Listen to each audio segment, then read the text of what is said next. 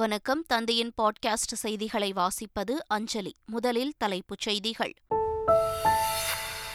ராகுல் காந்தி பேச்சு மற்றும் அதானி விவகாரத்தில் ஆளுங்கட்சி எதிர்க்கட்சி உறுப்பினர்களுக்கு இடையே மோதல் தொடர்ந்து இரண்டாவது நாளாக முடங்கிய நாடாளுமன்றம் வதந்திகளை பரப்பி சட்டம் ஒழுங்கை சீர்கெடுக்க சிலர் தகவல் தொழில்நுட்பத்தை பயன்படுத்துகிறார்கள் முதலமைச்சர் ஸ்டாலின் குற்றச்சாட்டு தமிழகத்தில் ஆவின் பால் தட்டுப்பாட்டை உடனடியாக சரி செய்ய வேண்டும் அதிமுக இடைக்கால பொதுச் செயலாளர் எடப்பாடி பழனிசாமி வலியுறுத்தல்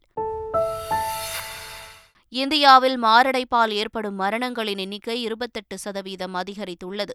மத்திய அரசு அதிர்ச்சி தகவல் சீனாவில் குறைந்த கொரோனா தொற்று வெளிநாட்டு பயணிகளுக்கு மீண்டும் விசா வழங்கும் பணி தொடக்கம் அமெரிக்காவில் வங்கி தோல்விக்கு காரணமானவர்கள் மீது நடவடிக்கை எடுக்கப்படும் அதிபர் ஜோ பைடன் அதிரடி அறிவிப்பு மகளிர் பிரீமியர் லீக் கிரிக்கெட் தொடரில் குஜராத்தை ஐம்பத்தைந்து ரன்கள் வித்தியாசத்தில் மும்பை அணி வீழ்த்தியது பிளே ஆஃப் சுற்றுக்கு முதல் அணியாக முன்னேறியது இனி விரிவான செய்திகள் வதந்திகளை பரப்பி சட்டம் ஒழுங்கை சீர்கெடுக்க சிலர் தகவல் தொழில்நுட்பத்தை பயன்படுத்துவதாக முதலமைச்சர் ஸ்டாலின் குற்றம் சாட்டியுள்ளார் சென்னை நந்தம்பாக்கம் வர்த்தக மையத்தில் தகவல் தொழில்நுட்பவியல் மற்றும் டிஜிட்டல் சேவைகள் துறை சார்பில் ஐம்பதாவது பிரிட்ஜ் கருத்தரங்கு நடைபெற்றது இதனை தொடங்கி வைத்து பேசிய முதலமைச்சர் ஸ்டாலின் தமிழகத்தில் தகவல் தொழில்நுட்பத்திற்கு வித்திட்டவர் கருணாநிதி என்றார் தகவல் தொழில்நுட்ப கொள்கையை முதலில் உருவாக்கியது திமுக அரசு என்றும் ஐடி துறையில் முதலிடத்தை பிடிக்க திராவிட மாடல் அரசு நடவடிக்கை எடுத்து வருவதாகவும் கூறினார் இளைய தலைமுறை தங்களது வளர்ச்சிக்கு இதனை பயன்படுத்த வேண்டுமே தவிர தொழில்நுட்பங்களின் அடிமைகள் ஆகிவிடக்கூடாது தொழில்நுட்பங்களை ஏமாற்றுவதற்கு பயன்படுத்தும் குற்றச்சம்பவங்களுக்கு அதிகம் நடக்கின்றன வதந்திகளை பரப்பி சட்டம் ஒழுங்கை கெடுக்கவும் இதனை சில அரசியல் சக்திகள் பயன்படுத்துகிறார்கள் ஆபாச வலைத்தளங்களும் பெருகி வருகிறது ஆன்லைன் ரம்மி விளையாட்டு மனித உயிர்களை நித்தமும் வழிவாங்கி கொண்டிருக்கிறது எனவே வளர்ந்து வரும் தகவல் தொழில்நுட்பத்தின இன்றைய இளைய தலைமுறையினர் சரியாக பயன்படுத்தி வாழ்வில் முன்னேற்றம் காண வேண்டும் சட்டம் ஒழுங்கு பிரச்சினையில் அந்தந்த மாவட்ட ஆட்சியர் மற்றும் காவல் கண்காணிப்பாளர்கள் சுதந்திரமாக நடவடிக்கை எடுக்கின்றனர் என ஊரக வளர்ச்சித்துறை அமைச்சர் ஐ பெரியசாமி தெரிவித்துள்ளார் யா எதிர்கட்சியாக இருந்தாலும் சரி ஆளுங்கட்சியாக இருந்தால் உங்களுக்கே தெரியுமில்ல ஒரு எம்பி மேலே மர்டர் கேஸ் போட்டாங்க கடலூரில்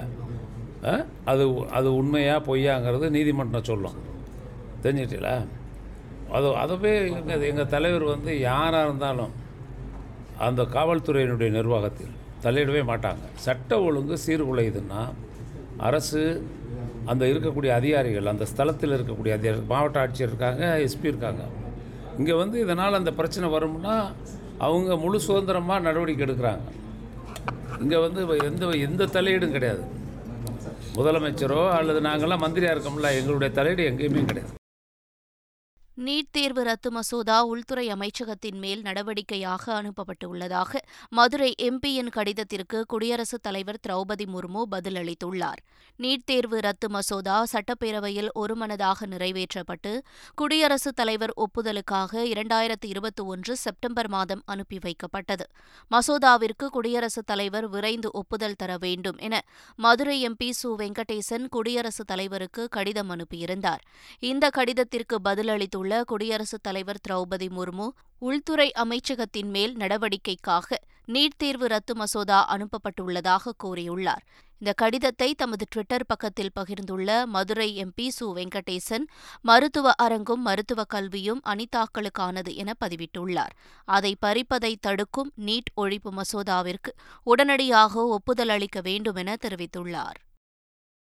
அரியலூர் மருத்துவமனை மற்றும் மருத்துவக் கல்லூரி வளாகத்தில் அனிதா பெயர் சூட்டப்பட்ட நினைவரங்கை விளையாட்டுத்துறை அமைச்சர் உதயநிதி ஸ்டாலின் திறந்து வைத்தார் அரங்கத்தின் பெயர் பலகையையும் திறந்து வைத்த அமைச்சர் அரங்கை பார்வையிட்டார் அரங்கில் செய்யப்பட்டுள்ள வசதிகள் குறித்து கேட்டறிந்த அவர் அரங்கை நவீனமயமாக்குவது குறித்து ஆலோசனைகளை வழங்கினார் பின்னர் செய்தியாளர்களின் கேள்விக்கு பதிலளித்த அமைச்சர் உதயநிதி கல்வி உரிமைக்காக குரல் கொடுப்பதே நீட் தேர்வு ரத்து ரகசியம் என தெரிவித்துள்ளார் எதிர்கட்சி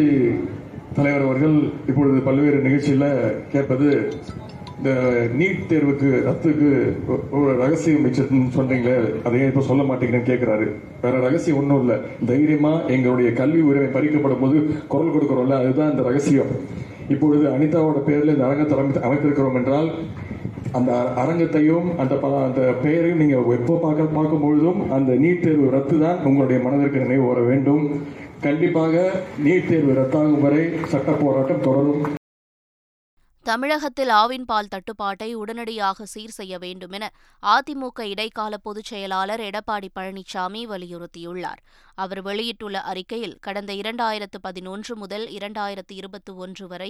பத்து ஆண்டுகளில் தமிழகத்தில் பால் தட்டுப்பாடு என்றால் என்ன என்ற நிலை மாறி தற்போது மக்கள் குடிக்க பால் இல்லாமல் அவதிப்படும் அவலநிலை ஏற்பட்டுள்ளதாக கூறியுள்ளார் திமுக அரசு பொறுப்பேற்ற நாள் முதல் ஆவின் நிறுவனத்தை முடக்கும் வேலையை திட்டமிட்டு செயல்படுத்தி வருவதாக குறை கூறியுள்ளார் பாலின் தரம் குறைக்கப்பட்டதாகவும் பால் விலையை லிட்டர் பனிரெண்டு ரூபாய்க்கு உயர்த்தியது என பல்வேறு குற்றச்சாட்டுகளை பட்டியலிட்டுள்ளார் கூறியுள்ளார் மக்களுக்கு தட்டுப்பாடின்றி ஆவின் பாலை விநியோகம் செய்யாத அரசை கண்டிப்பதாகவும் எடப்பாடி பழனிசாமி தெரிவித்துள்ளார்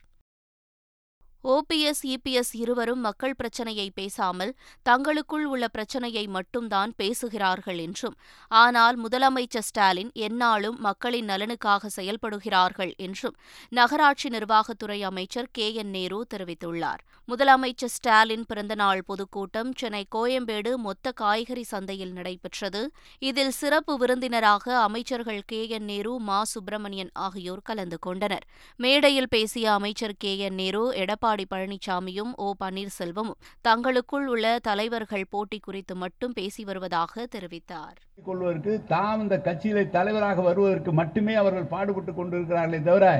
மக்கள் பிரச்சனை பற்றி சிந்திக்க மக்கள் பிரச்சனை பற்றி யோசிக்க அவர்களுக்கு நேரம் இல்லை அவர் சொல்றார் இவர் வந்து பொதுக்குழுவை அடுத்த மாதம் கூட்டுகிறேன் என்றார் இன்னொரு ஓபிஎஸ் அடுத்த நகரத்திற்கு கூட்டம் கூட்டுகிறேன் என்று சொல்லி அவர்களுக்குள்ளால் இந்த பிரச்சனை ஓடிக்கொண்டிருக்கிறதை தவிர தமிழ்நாட்டு மக்களுக்கு என்ன தேவை என்பதை அவர்கள் சொல்லவும் இல்லை அவர்கள் சொல்வதை கேட்டு நம்முடைய தளபதி அவர்கள் கொல்லாமலே நம்ம தளபதி அவர்கள் செய்து கொண்டிருக்கிறார்கள் இதுதான் இந்த நிலை தமிழகம் உள்ளிட்ட நாட்டின் எந்த மாநிலத்திலும் தீவிர உரத்தட்டுப்பாடு இல்லை என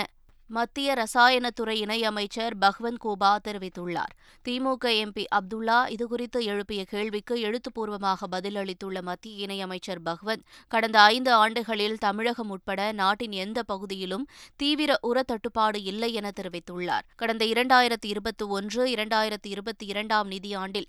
யூரியா உற்பத்தி இருநூற்று ஐம்பது புள்ளி ஏழு இரண்டு லட்சம் மெட்ரிக் டன் என விளக்கமளித்துள்ளார்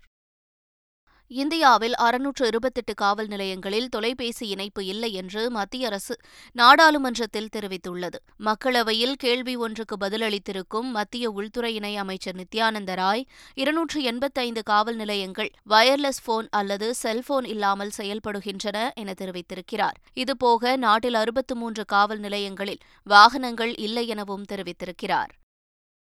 இந்தியாவில் மாரடைப்பு காரணமாக ஏற்படும் மரணங்களின் எண்ணிக்கை இருபத்தி எட்டு புள்ளி ஒரு சதவீதமாக அதிகரித்துள்ளது என மத்திய அரசு நாடாளுமன்றத்தில் தெரிவித்துள்ளது மாநிலங்களவை உறுப்பினர் அமியஜ்னிக் எழுப்பிய கேள்விக்கு மத்திய சுகாதாரத்துறை இணையமைச்சர் பாரதி பிரவீன் எழுத்துப்பூர்வமாக பதிலளித்துள்ளார் அந்த பதிலில் இந்தியாவில் ஏற்படும் மரணங்களில் மாரடைப்பு காரணமாக ஏற்படும் மரணங்கள் ஆயிரத்து தொள்ளாயிரத்து தொன்னூறாம் ஆண்டுகளில் பதினைந்து புள்ளி இரண்டு சதவீதமாக இருந்த நிலையில் இரண்டாயிரத்து பதினாறாம் ஆண்டுகளில் இருபத்தி எட்டு புள்ளி ஒரு சதவீதமாக அதிகரித்திருப்பதாக குறிப்பிட்டார்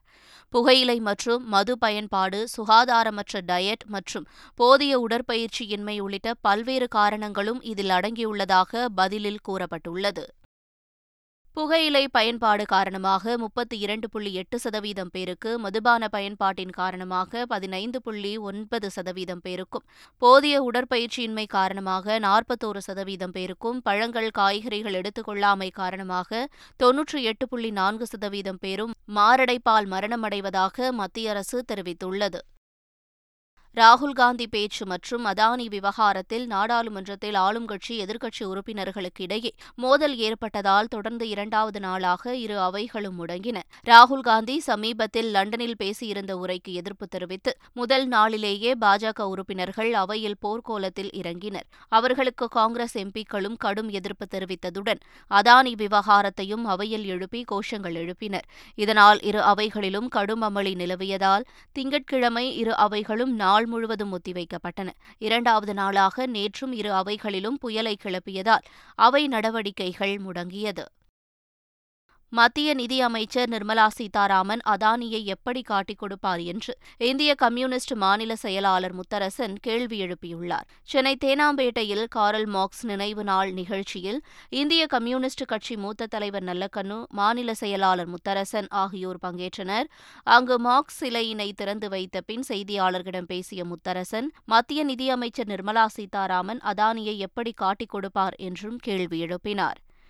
சென்னை ஐஐடி மாணவர்கள் விடுதியில் ஆந்திராவைச் சேர்ந்த மாணவர் தூக்கிட்டு தற்கொலை செய்து கொண்ட சம்பவம் அதிர்ச்சியை ஏற்படுத்தியுள்ளது ஆந்திராவைச் சேர்ந்த மாணவர் புஷ்பக் சென்னை ஐஐடியில் மூன்றாம் ஆண்டு எலக்ட்ரிக்கல் இன்ஜினியரிங் படித்து வந்துள்ளார் இந்த மாணவர் தனது விடுதி அறையில் தூக்கில் தொங்கிய நிலையில் சடலமாக மீட்கப்பட்டுள்ளார் கடந்த ஒரு மாதத்தில் சென்னை ஐஐடியில் இரண்டு தற்கொலை நிகழ்ந்துள்ள இந்த சம்பவங்கள் அச்சத்தை ஏற்படுத்தியுள்ளது வங்கி தோல்விக்கு காரணமானவர்கள் மீது நடவடிக்கை எடுக்கப்படும் என்று அமெரிக்க அதிபர் ஜோ பைடன் தெரிவித்துள்ளார் அமெரிக்காவின் மிகப்பெரிய வங்கிகளில் ஒன்றான சிலிகான் வேலி வங்கி சமீபத்தில் திவாலானது இதனால் அமெரிக்க பங்குச்சந்தையில் வங்கிகளின் பங்கு மதிப்பு கடும் சரிவை சந்தித்து வருகிறது இதுகுறித்து அமெரிக்க அதிபர் ஜோ பைடன் நேற்று செய்தியாளர்களை சந்தித்து பேசினார் அப்போது பே அப்போது பேசிய அவர் வங்கி தோல்விக்கு காரணமானவர்கள் மீது நிச்சயம் நடவடிக்கை எடுக்கப்படும் என்றார் அப்போது வங்கிகள் சரிவில் என்ன நடந்தது என்பது குறித்து விளக்கமாக கூற முடியுமா என செய்தியாளர் ஒருவர் கேள்வி எழுப்பினார் இதனால் அதிபர் ஜோ பைடன் பாதியிலேயே பேட்டியிலிருந்து வெளியேறினார் சார் இப்போ அதானி வாங்கிய கடன் விவரங்களை வெளியிட முடியாது அப்படின்னு சொல்லிட்டு நிர்மலா சீதாராமன் பதில் வச்சிருக்காங்க தொடர்ச்சியாக வந்து மத்திய அரசு இது போன்ற செயல்கள் ஈடுபடுறாங்க திருடச் சொன்னவர் திருடனை எப்படி காண்பித்து கொடுப்பார் திருடச் சொன்னவர் திருடனை காண்பித்து கொடுக்க மாட்டார் சென்னை ஐஐடி மாணவர்கள் விடுதியில் ஆந்திராவைச் சேர்ந்த மாணவர் தூக்கிட்டு தற்கொலை செய்து கொண்ட சம்பவம் அதிர்ச்சியை ஏற்படுத்தியுள்ளது ஆந்திராவைச் சேர்ந்த மாணவர் புஷ்பக் சென்னை ஐஐடியில் மூன்றாம் ஆண்டு எலக்ட்ரிக்கல் இன்ஜினியரிங் படித்து வந்துள்ளார் இந்த மாணவர் தனது விடுதி அறையில் தூக்கில் தொங்கிய நிலையில் சடலமாக மீட்கப்பட்டுள்ளார் கடந்த ஒரு மாதத்தில் சென்னை ஐஐடியில் இரண்டு தற்கொலை நிகழ்ந்துள்ள இந்த சம்பவங்கள் அச்சத்தை ஏற்படுத்தியுள்ளது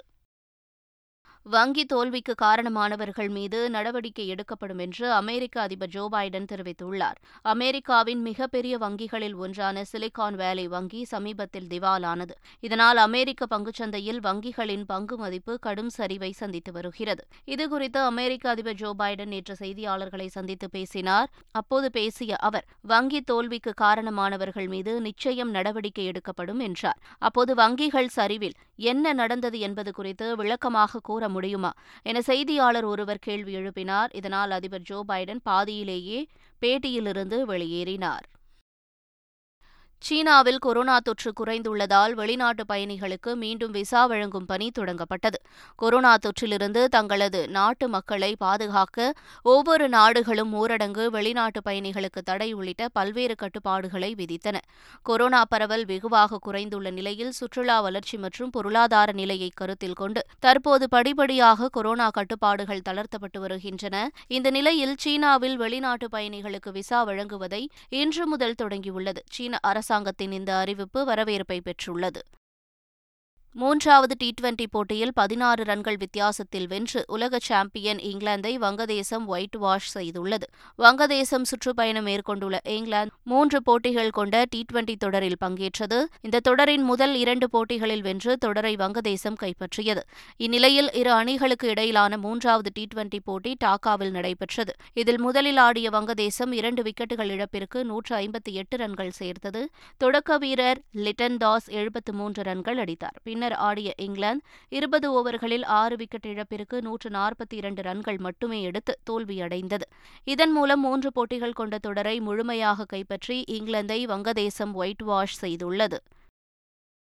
மகளிர் பிரீமியர் லீக் தொடரில் ஆதிக்கம் செலுத்தி வரும் மும்பை அணி குஜராத்தை வீழ்த்தி பிளே ஆஃப் சுற்றுக்கு முன்னேறியுள்ளது மகளிர் பிரீமியர் லீக் டி டுவெண்டி தொடரின் பன்னிரெண்டாவது ஆட்டத்தில் மும்பை குஜராத் அணிகள் மோதின இதில் முதலில் பேட் செய்த மும்பை அணி இருபது ஓவர்கள் முடிவில் நூற்று அறுபத்தி இரண்டு ரன்கள் எடுத்தது அணியின் கேப்டன் ஹர்மன் பிரீத் கவுர் அரை சதம் அடித்தார் அடுத்து களமிறங்கிய குஜராத் அணி இருபது ஓவர்கள் முடிவில் ஒன்பது விக்கெட்டுகளை இழந்து நூற்று ஏழு ரன்களை மட்டுமே எடுத்தது இதன் மூலம் ஐந்து ரன்கள் வித்தியாசத்தில் வெற்றி பெற்ற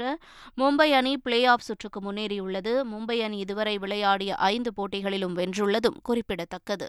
மீண்டும் தலைப்புச் செய்திகள் ராகுல் காந்தி பேச்சு மற்றும் அதானி விவகாரத்தில் ஆளுங்கட்சி எதிர்க்கட்சி உறுப்பினர்களுக்கு இடையே மோதல் தொடர்ந்து இரண்டாவது நாளாக முடங்கிய நாடாளுமன்றம் வதந்திகளை பரப்பி சட்டம் ஒழுங்கை சீர்கெடுக்க சிலர் தகவல் தொழில்நுட்பத்தை பயன்படுத்துகிறார்கள் முதலமைச்சர் ஸ்டாலின் குற்றச்சாட்டு தமிழகத்தில் ஆவின் பால் தட்டுப்பாட்டை உடனடியாக சரி செய்ய வேண்டும் அதிமுக இடைக்கால பொதுச் செயலாளர் எடப்பாடி பழனிசாமி வலியுறுத்தல் இந்தியாவில் மாரடைப்பால் ஏற்படும் மரணங்களின் எண்ணிக்கை இருபத்தெட்டு சதவீதம் அதிகரித்துள்ளது மத்திய அரசு அதிர்ச்சி தகவல் சீனாவில் குறைந்த கொரோனா தொற்று வெளிநாட்டு பயணிகளுக்கு மீண்டும் விசா வழங்கும் பணி தொடக்கம் அமெரிக்காவில் வங்கி தோல்விக்கு காரணமானவர்கள் மீது நடவடிக்கை எடுக்கப்படும் அதிபர் ஜோ பைடன் அதிரடி அறிவிப்பு மகளிர் பிரீமியர் லீக் கிரிக்கெட் தொடரில் குஜராத்தை ஐம்பத்தைந்து ரன்கள் வித்தியாசத்தில் மும்பை அணி வீழ்த்தியது பிளே ஆஃப் சுற்றுக்கு முதல் அணியாக முன்னேறியது இத்துடன் செய்திகள் நிறைவு பெற்றன வணக்கம்